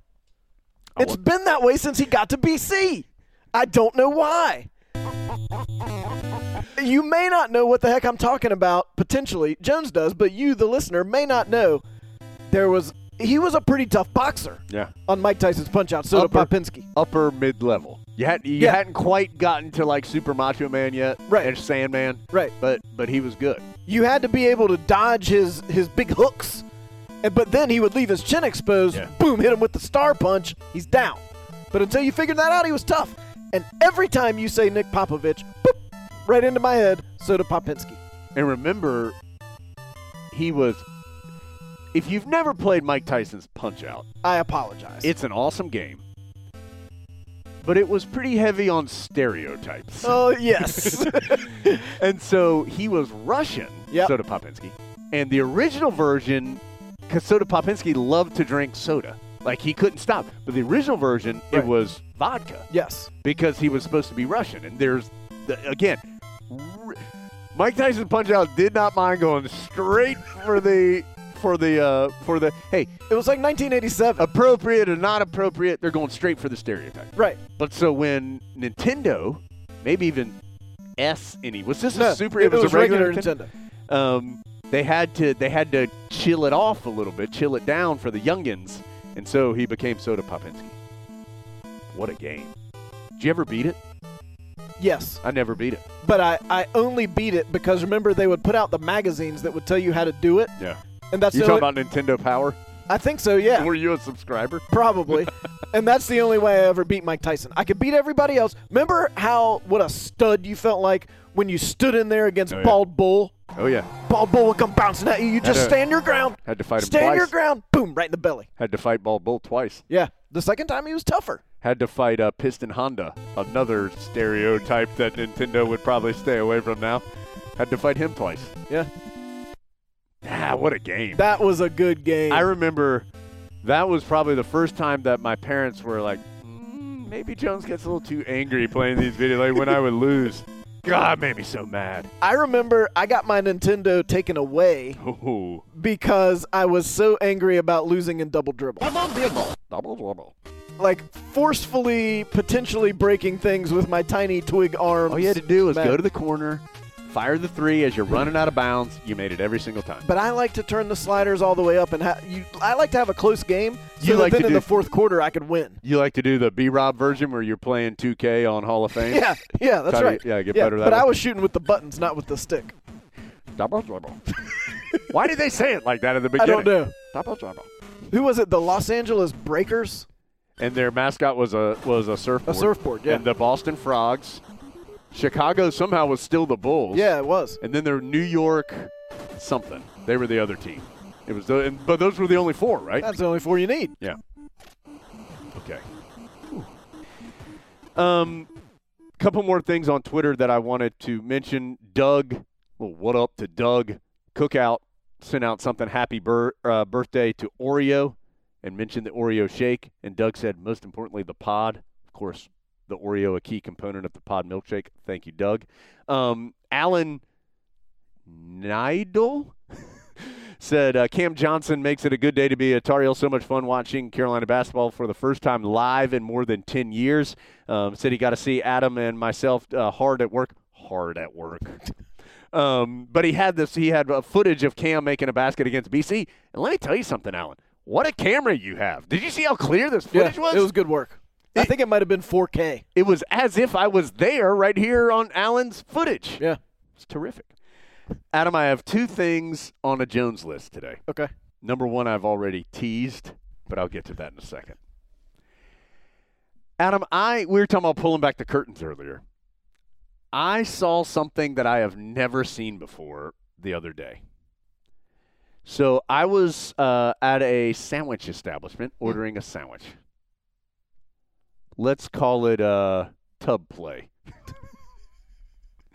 so I was at tub play, and I was ordering a sandwich. And so I placed my initial order mm-hmm. for the bread and the meat and the cheese. And these two women come in. And I'm the only one in line at the moment. The women don't come in line. They kind of stand by what I'll call the employee entrance to get back behind the mm-hmm. The desk. Not the like go in the back of the store and whip around, but like probably, you know, the little Right. the little flappy door that you can walk back behind the desk. So they just kind of stand there. So the young lady who was helping me out kind of looks over to him for a second, thinking that maybe they're just there talking. But then it becomes very obvious these women are just like standing there. And she says, May I help you? And this one lady, she does, she just goes, Yes. And then holds up this badge. What? Yeah. She just holds up this badge. And it's very clear that my lady, I believe her name is Crystal, that this badge didn't mean anything to Crystal. It wasn't like a it wasn't like she was flashing like an FBI badge. She just like shows this badge. Was it Sherry Barry, the elevator inspector? Not to my knowledge. So she shows this badge. And Crystal's like, like, I mean, she didn't. She was like, "All right, there's a badge." and so there's this there's this three second like stare down of Lady Badge and Crystal going, "I see you have a badge, and it means nothing to me."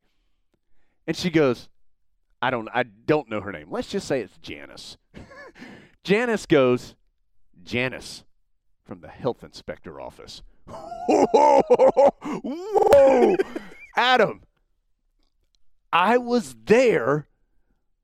Like she shows up to give him the grade. You know, the like 97A or whatever. Yeah.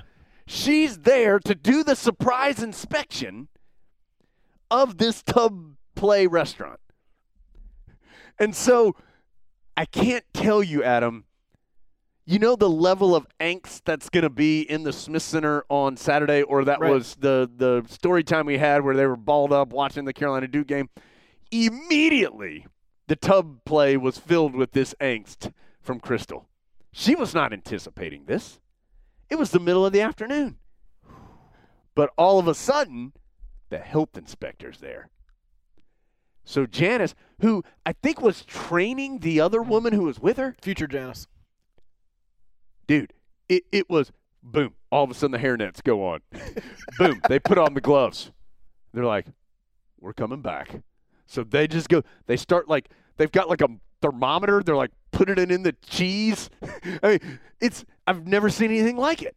And meanwhile, poor Crystal is trying to get my sandwich fixed, but you can tell she's Yeah. been totally thrown off her game. She's rattled. Yeah. And they start asking like some kind of passive aggressive questions. They're like, So, uh, are you the only one here right now? Well, you know what Crystal answer is supposed to be. She's like, No, no, I got some help in the back. and then she was like, uh, I don't even remember. It's uh, another lady back there. Let's call her. uh, let's call her Barbara.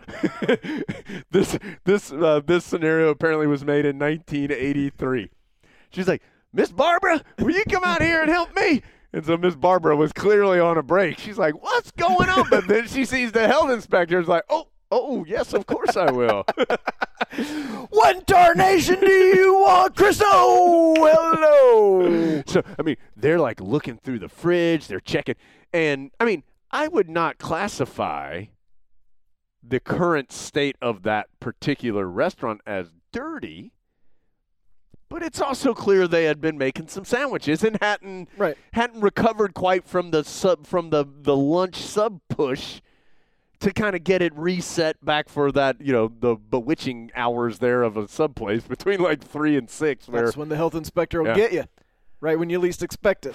So it it was. I kind of felt like I was watching like the Discovery Channel. Yeah. And you know, and they've got like the cameras on the on these real things in nature, like a snake's trying to attack a lizard or something, and like you get you're getting this little peek on things that you're never really get to see. I felt like that's what was happening. It's funny how I have no qualms about going into tub play after the grade has been rendered, and I know they didn't get a hundred. Right. But if I was in there when it was happening, and I was seeing, uh, did she have a grade book? Oh yeah, she definitely had a, at least at minimum it was a notepad, and she was ta- oh she was furiously taking notes. See, I wouldn't want to be in there then. I don't want to see the violations right before me. Maybe those were positives though that she was writing. down. I'd probably think they were violations. Janice doesn't give a lot of positives. You know they grade on a higher than a, a hundred is not the highest you can get. What? Yeah.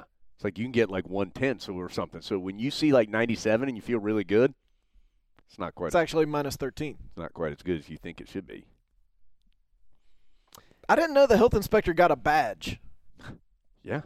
I'll show it to you. and you will respect it. All right, last thing at least for me. Oh, before we actually talk about the Duke game, which I guess is also important. So we had uh, quite a, a ride share experience on our way to BC, Adam. So the group of folks who were going from Carolina, we ended up needing two different cars because it's too big a group, plus Big Grits is there, to have just one car. So the first group goes, I have ordered the second car.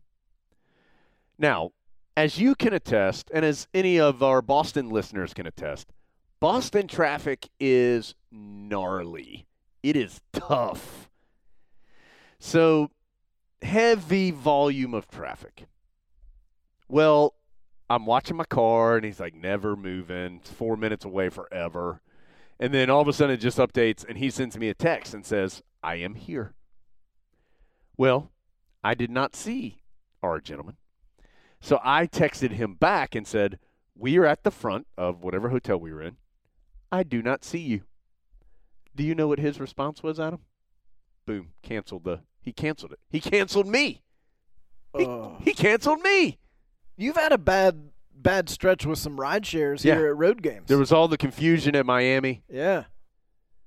Anyway, so then Big Grit says, ah, I'll get one. I'll get one. Don't worry about it. Big Grits always thinks no matter what has happened to you, that he can make the ride share appear like Yeah. that.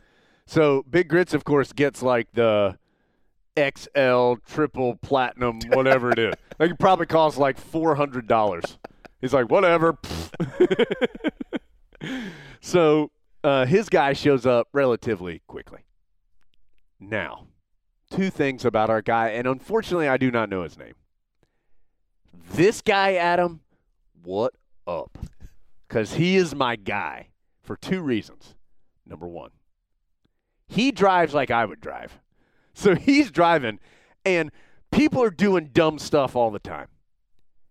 And every time somebody does something dumb, it blows this guy's mind. He's like, why would this person do this? Like, it's like cutting in front of me. What in the world could make you think this was all right? And then when he would get like a sliver a day, like, we're just gunning it. I think Big Grits lost like five pounds of grits on that trip because he was in the front seat and was so nervous. But I like this guy because he got it done. But most importantly, Adam, he provided a soundtrack that was a delight. it it was so good that I wrote it down. It's right here, Adam. I wrote it down. Be careful, it says undo typing. Oh my gosh! What no. a tragedy that would be. No, do not undo. Okay. Are you ready for this list? I think so. Now, this is important to know about this list. If it's like a it's like a smorgasbord of classic-ish rock. Okay? So if you don't like that genre, I mean, I, the baby, little baby, not in here. Hmm. It's more, as you will hear, like 80s and 90s rock. And rock it did. All right. It starts when we get in, always by Bon Jovi. Oh, what a way to start. When says the words you've been needing to hear. I wish I was him, but those words are mine to say to you till the end of time. And I will love you, baby. Always So I'm in there with Jen Townsend, who's the academic counselor for Carolina basketball.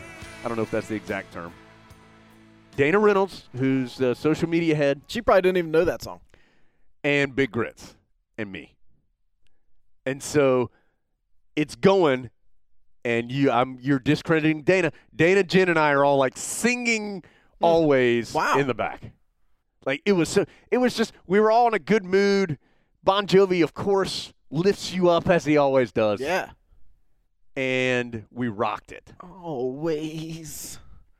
Um so I mean love you. so you know this, Adam. When you're in the ride share, you get one good song you feel good about. Right, yeah. It's like you've gotten a double in the gap. Now, it goes to what I will admit of this of this list, my least favorite. Got a little Goo Goo Dolls action. That's fine. The don't want the world to see me. Don't want to see me, 'cause I don't think they'd understand. When everything's made to be broken, I just want you to know who I am. It's Goo Goo mm. Dolls, which again, not my favorite, but kept the mood up yeah, that's enough. good. That's still good. Kept the mood up enough that it didn't drop. It's like when you come in off the bench for the Tar Heels. Just don't hurt the team. Yeah, yeah. You don't have to help the team, but don't hurt the team. It did make me a little depressed that when it was going, Dana said something like, "Ah, this reminds me of high school," and I was like, "What?" like last year, wasn't it?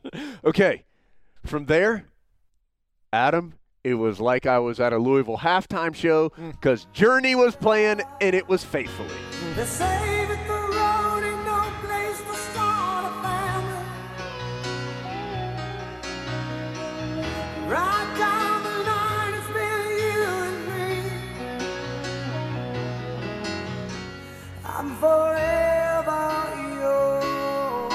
At this point, I started thinking something special might be happening.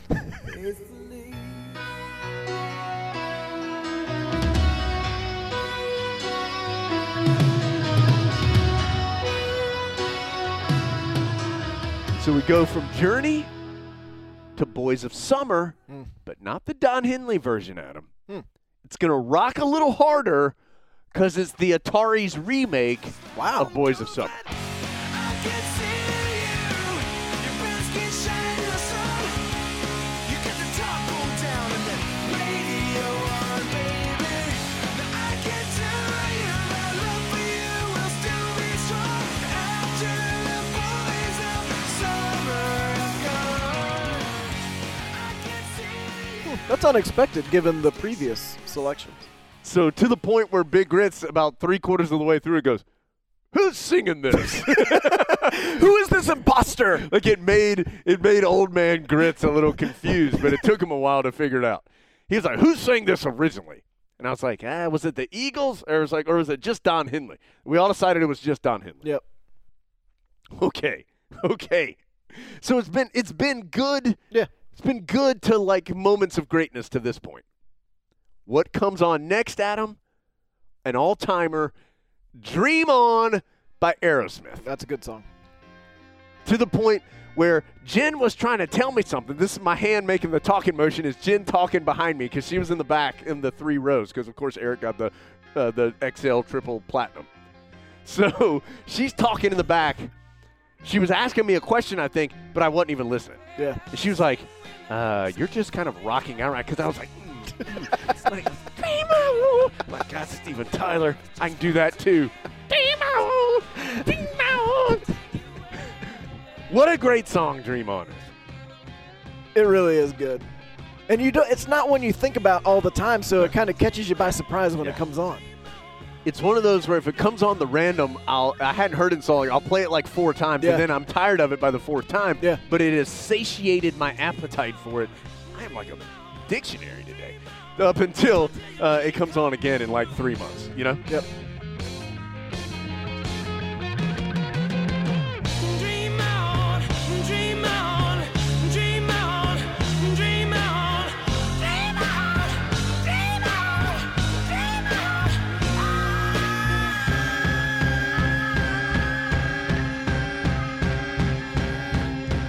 Sing with us. So at this point, I don't even care about the traffic.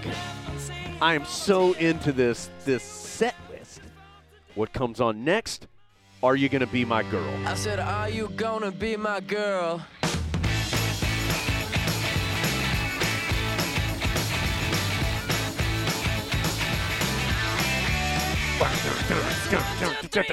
Which no one knows the rest of the word, words Doesn't except for that part. Doesn't matter.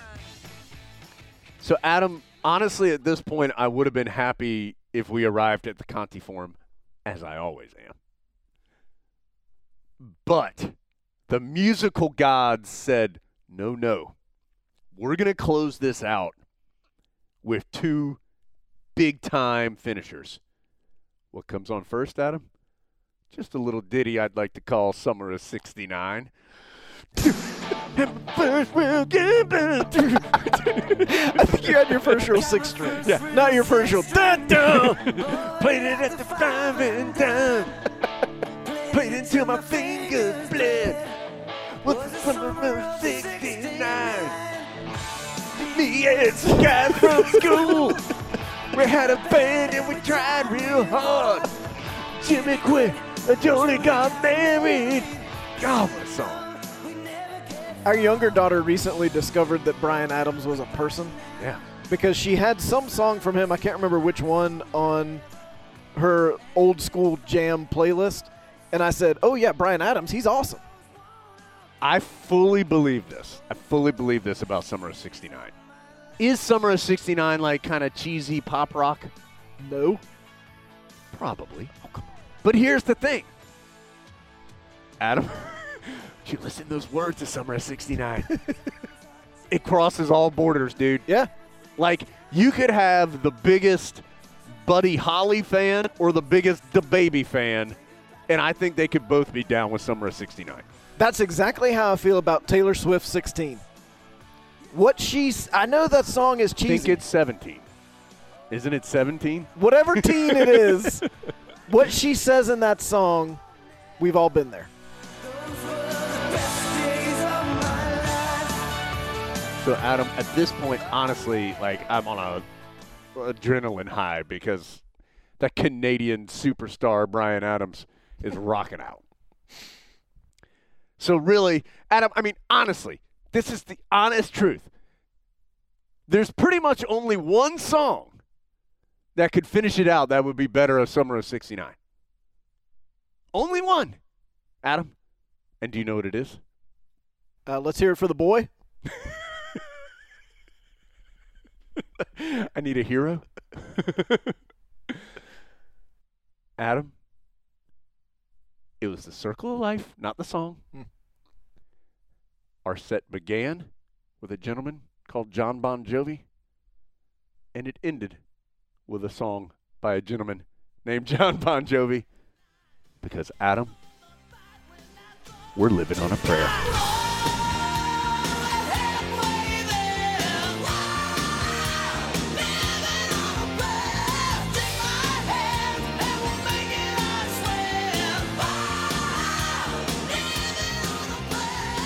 Summer of 69 and living on a prayer after everything else we'd already experienced?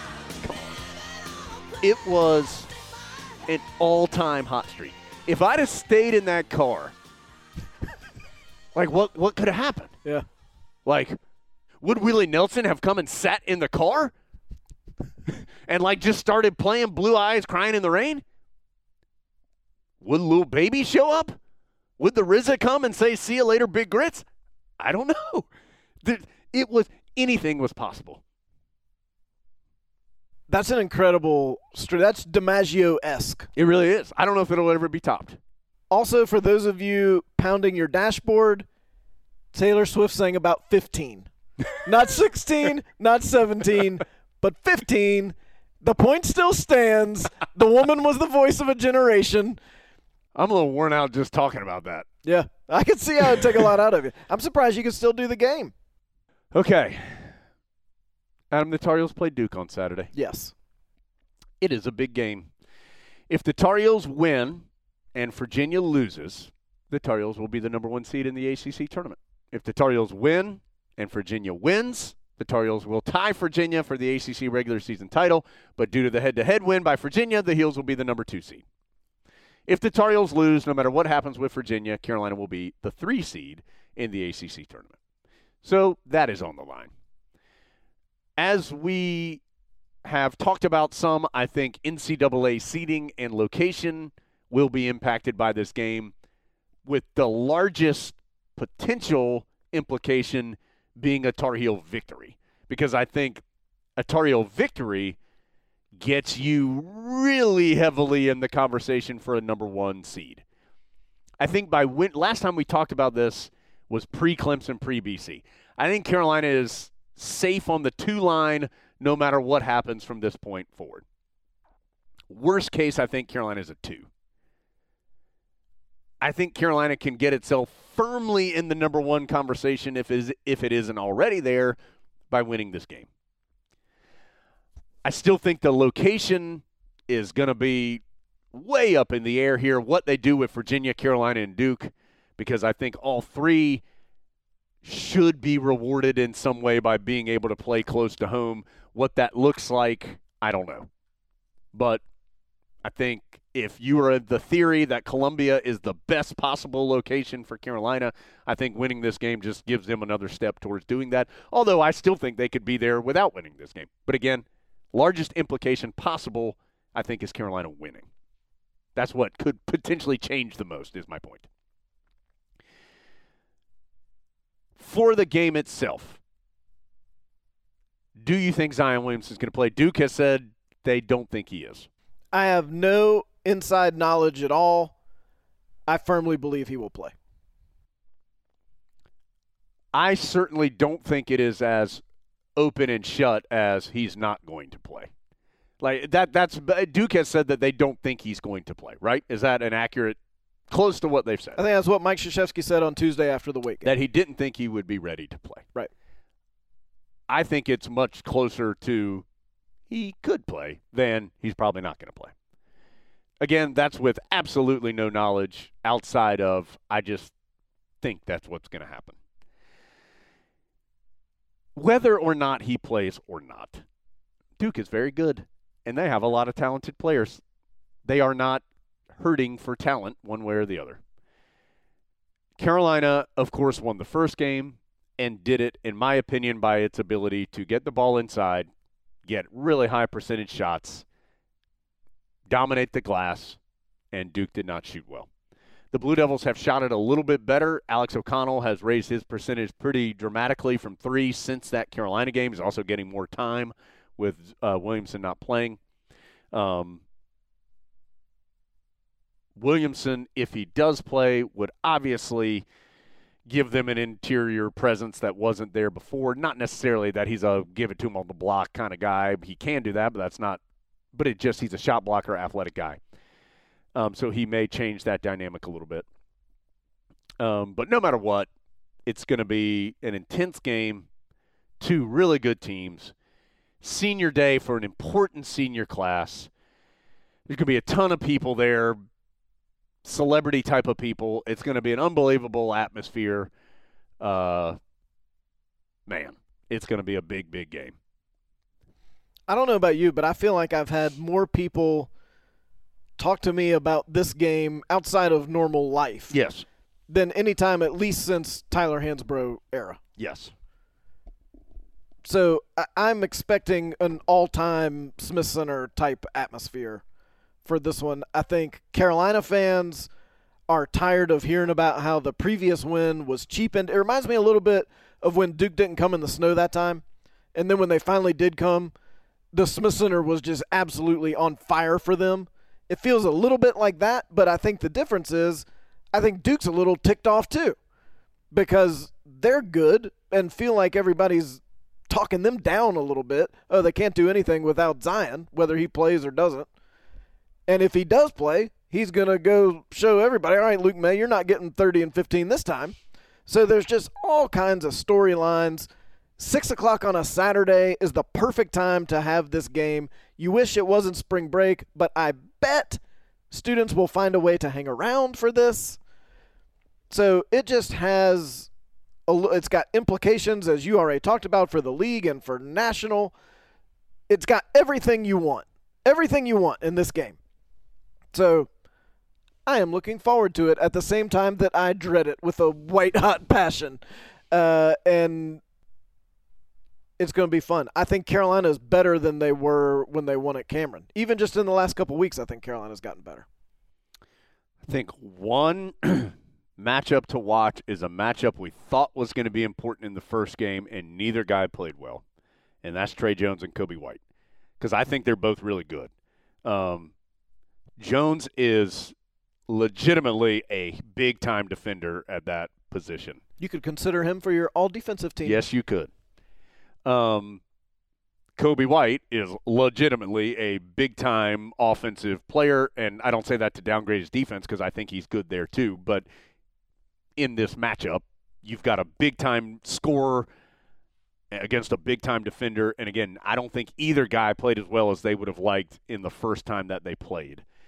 I'll be interested to see if they're better this time around because I think they're both really important to what their respective teams do.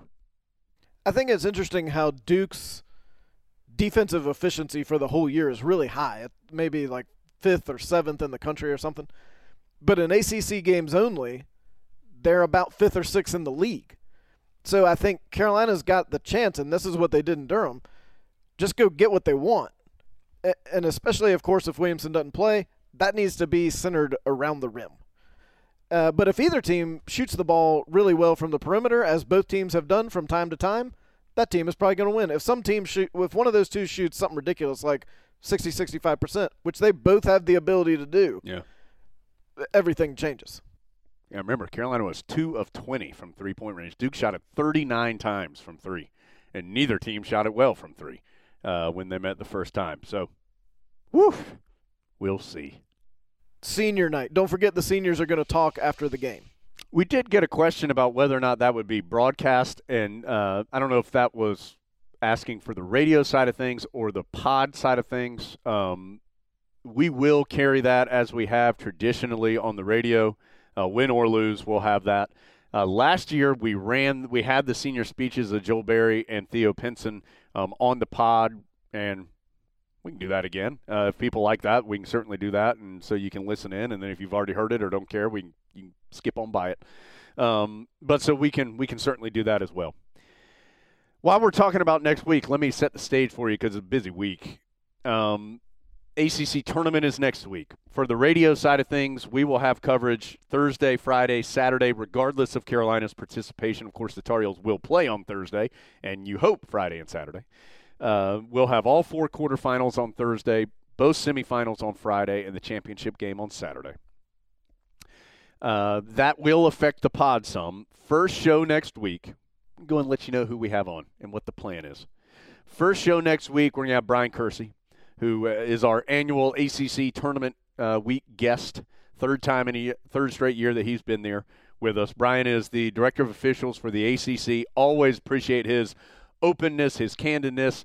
Uh, we ask him some rules questions. We ask him some other stuff just about being a, a referee, kind of about the game itself. um, all those how he manages things, how the officials try to get better. Um, so that conversation we've already talked to Brian. It's great. Um, he's great, not because of anything we did, but uh, we'll have that on Tuesday along with the senior speeches. Then we will have a show on Friday, but Adam and I will not have any like updated ACC tournament thoughts. Uh, we won't. Carolina will have played an ACC tournament game at that point, um, so you'll know what happened. We won't um, because we're going to do it a little earlier in the week and just have it ready for you on Friday. That show is going to have the commissioner of the Atlantic Coast Conference, John Swofford.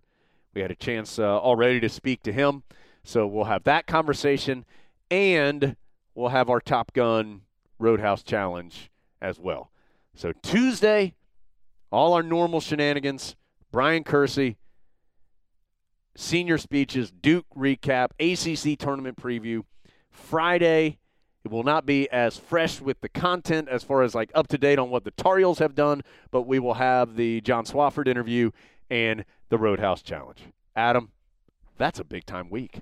Next week has traditionally only been a one pod week. We're doubling up. Breaking the mold. Yep. Double pod. Whoever's got to put those together has got some work to do. That is true, in addition to whatever else they might have going on. So uh, we look forward to that. Um, I think it's going to be a fun week pod wise, and obviously a lot going on basketball wise. Uh, so we'll have a ton to talk about. So that will be fun. We will let Billy Dee Greenwood and I Bri- forgot he was on here. Yeah. That's how long it's been. yeah. We'll let Billy Dee Greenwood, Brian Bersticker, and the RZA, future podcast, get us out of here on the latest edition of the Carolina Insider. I'm Billy Dee Greenwood. See you later, Big Grits. I'm Brian Bersticker. See you later, Big When Grit. I was small,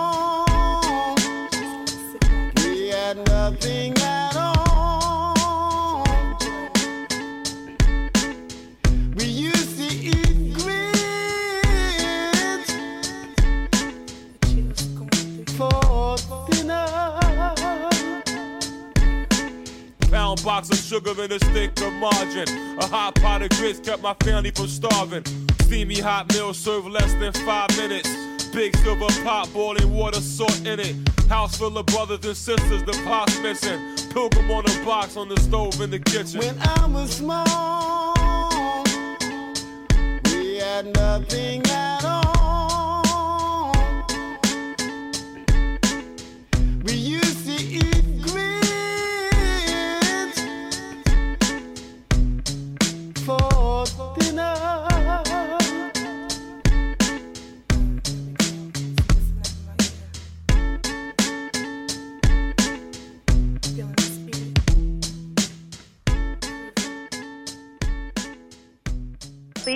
Big Grit. The preceding has been a Learfield IMG College presentation of the Tar Heel Sports Network. Some people just know there's a better way to do things, like bundling your home and auto insurance with Allstate, or hiring someone to move your piano instead of doing it yourself. So, do things the better way. Bundle home and auto and save up to 25% with Allstate. Bundled savings vary by state and are not available in every state. Saving up to 25% is the countrywide average of the maximum available savings off the home policy. Allstate Vehicle and Property Insurance Company and affiliates, Northbrook, Illinois.